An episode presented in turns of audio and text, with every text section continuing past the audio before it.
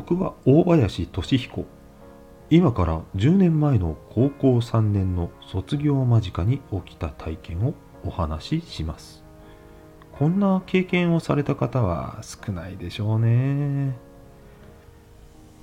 卒業まで残り2週間。何とも言いようのない気持ちが不安定な僕。進学する大学も決まっているのに。きっと仲良しの友達との学生生活の残りが日に日に少なくなっているからなのだろう。その日もいつもと変わりなく登校した僕はいつもと変わりない友達と挨拶を交わしていました。おはよう。おお、トシおはよう。友達もいつも通り朝の挨拶を返してくる。机に着くまでは何一ついつも通りだった。あれ？ここは僕の席だよな。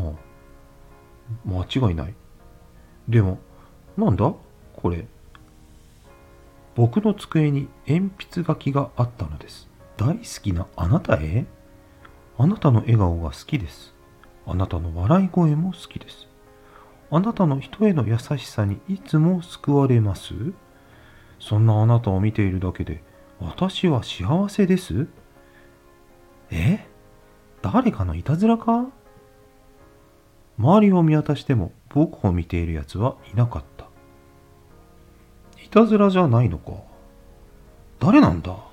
机にこんなことを堂々と書く奴は。友達、特に山に見つかったら思いっきり冷やかされるぞ。僕は消しゴムで消して何事もなかったように授業を受けていました。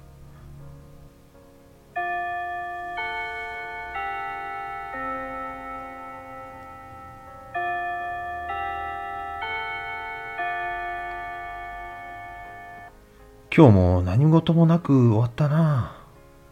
山子と山田洋一が近寄ってきた。僕は机のことを一瞬言いかけましたが、口を閉じました。そして次の日の朝も、またか。大好きなあなたへ。昨日の詩読んでくれた？私の気持ち伝えたかったの？僕は苛立ちを覚えて誰だ？君は誰だ？当然このクラスの人だよね。そう返事を書いてみた。次の日の朝に書かれていた内容に、大好きなあなたへ、私は HO。HO? あ、イニシャルか。面倒だな名乗れよ。HO ということは、名字はおで始まるんだな。授業が始まっていましたが僕の意識は机の HO に引き寄せられていた。女子で「お」は岡田小田大西奥山尾瀬落合この6人だ。この中で名前が H で始まるのは岡田久子奥山ひな子落合博美この3人だ。僕はノートに名前を書き出し、名前を見ながら謎解きを始め出していました。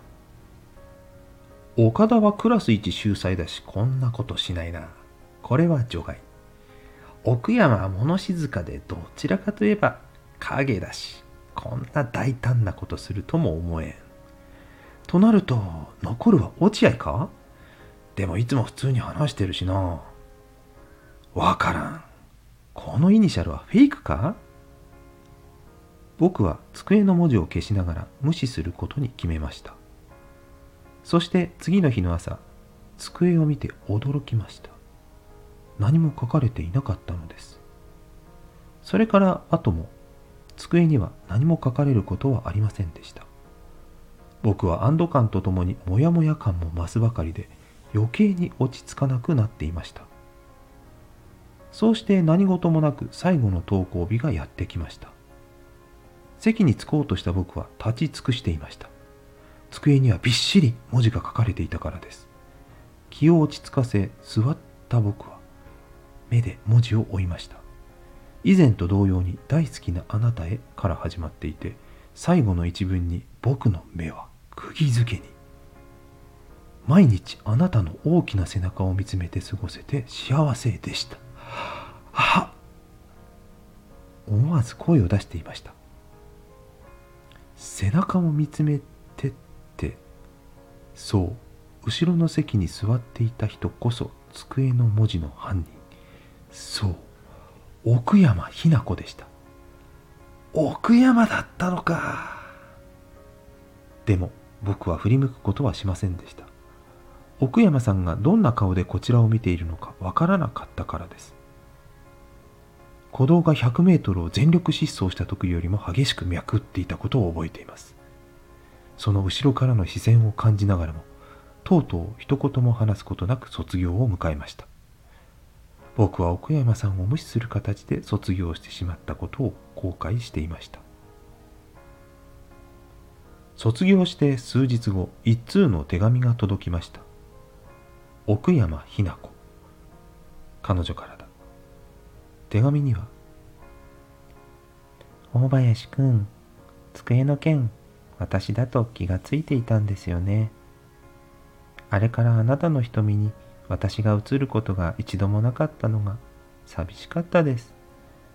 私は中学の時から友達も少なく、ましてや男子と話なんてしたこともありませんでした。入学式の時にあなたが私にぶつかって私の持っていた本が落ちた時にごめんと言って私に本を手渡してくれたこと覚えてますか？あああの時の子が奥山さんだったのか。私はずっと覚えています。ぶつかるというアクシデントでしたが男子から声をかけられたのは初めてだったからです。私は校舎の隅で部活で走るあなたを毎日見ていました。3年で同じクラスになった時には胸が熱くなりました。あなたの瞳に私が少しでも映るように願ってもいました。僕は彼女に冷たくしてしまった自分が恥ずかしくごめんなさいとつぶやいていました。手紙は便箋5枚にびっしり文字が書かれていました。そして最後に私の思いはあなたには迷惑なことでしたね。ごめんなさい。と締めくくられていました。僕は返事を書きました。もちろんお詫びの手紙です。便箋5枚にびっしりと。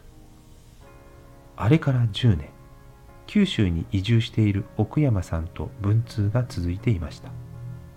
でも今日でその文通も終わりとなります。なぜなら明日彼女は結婚して僕の妻となるからです。今までありがとう。そしてこれからもよろしく。ひなこへとしひこより。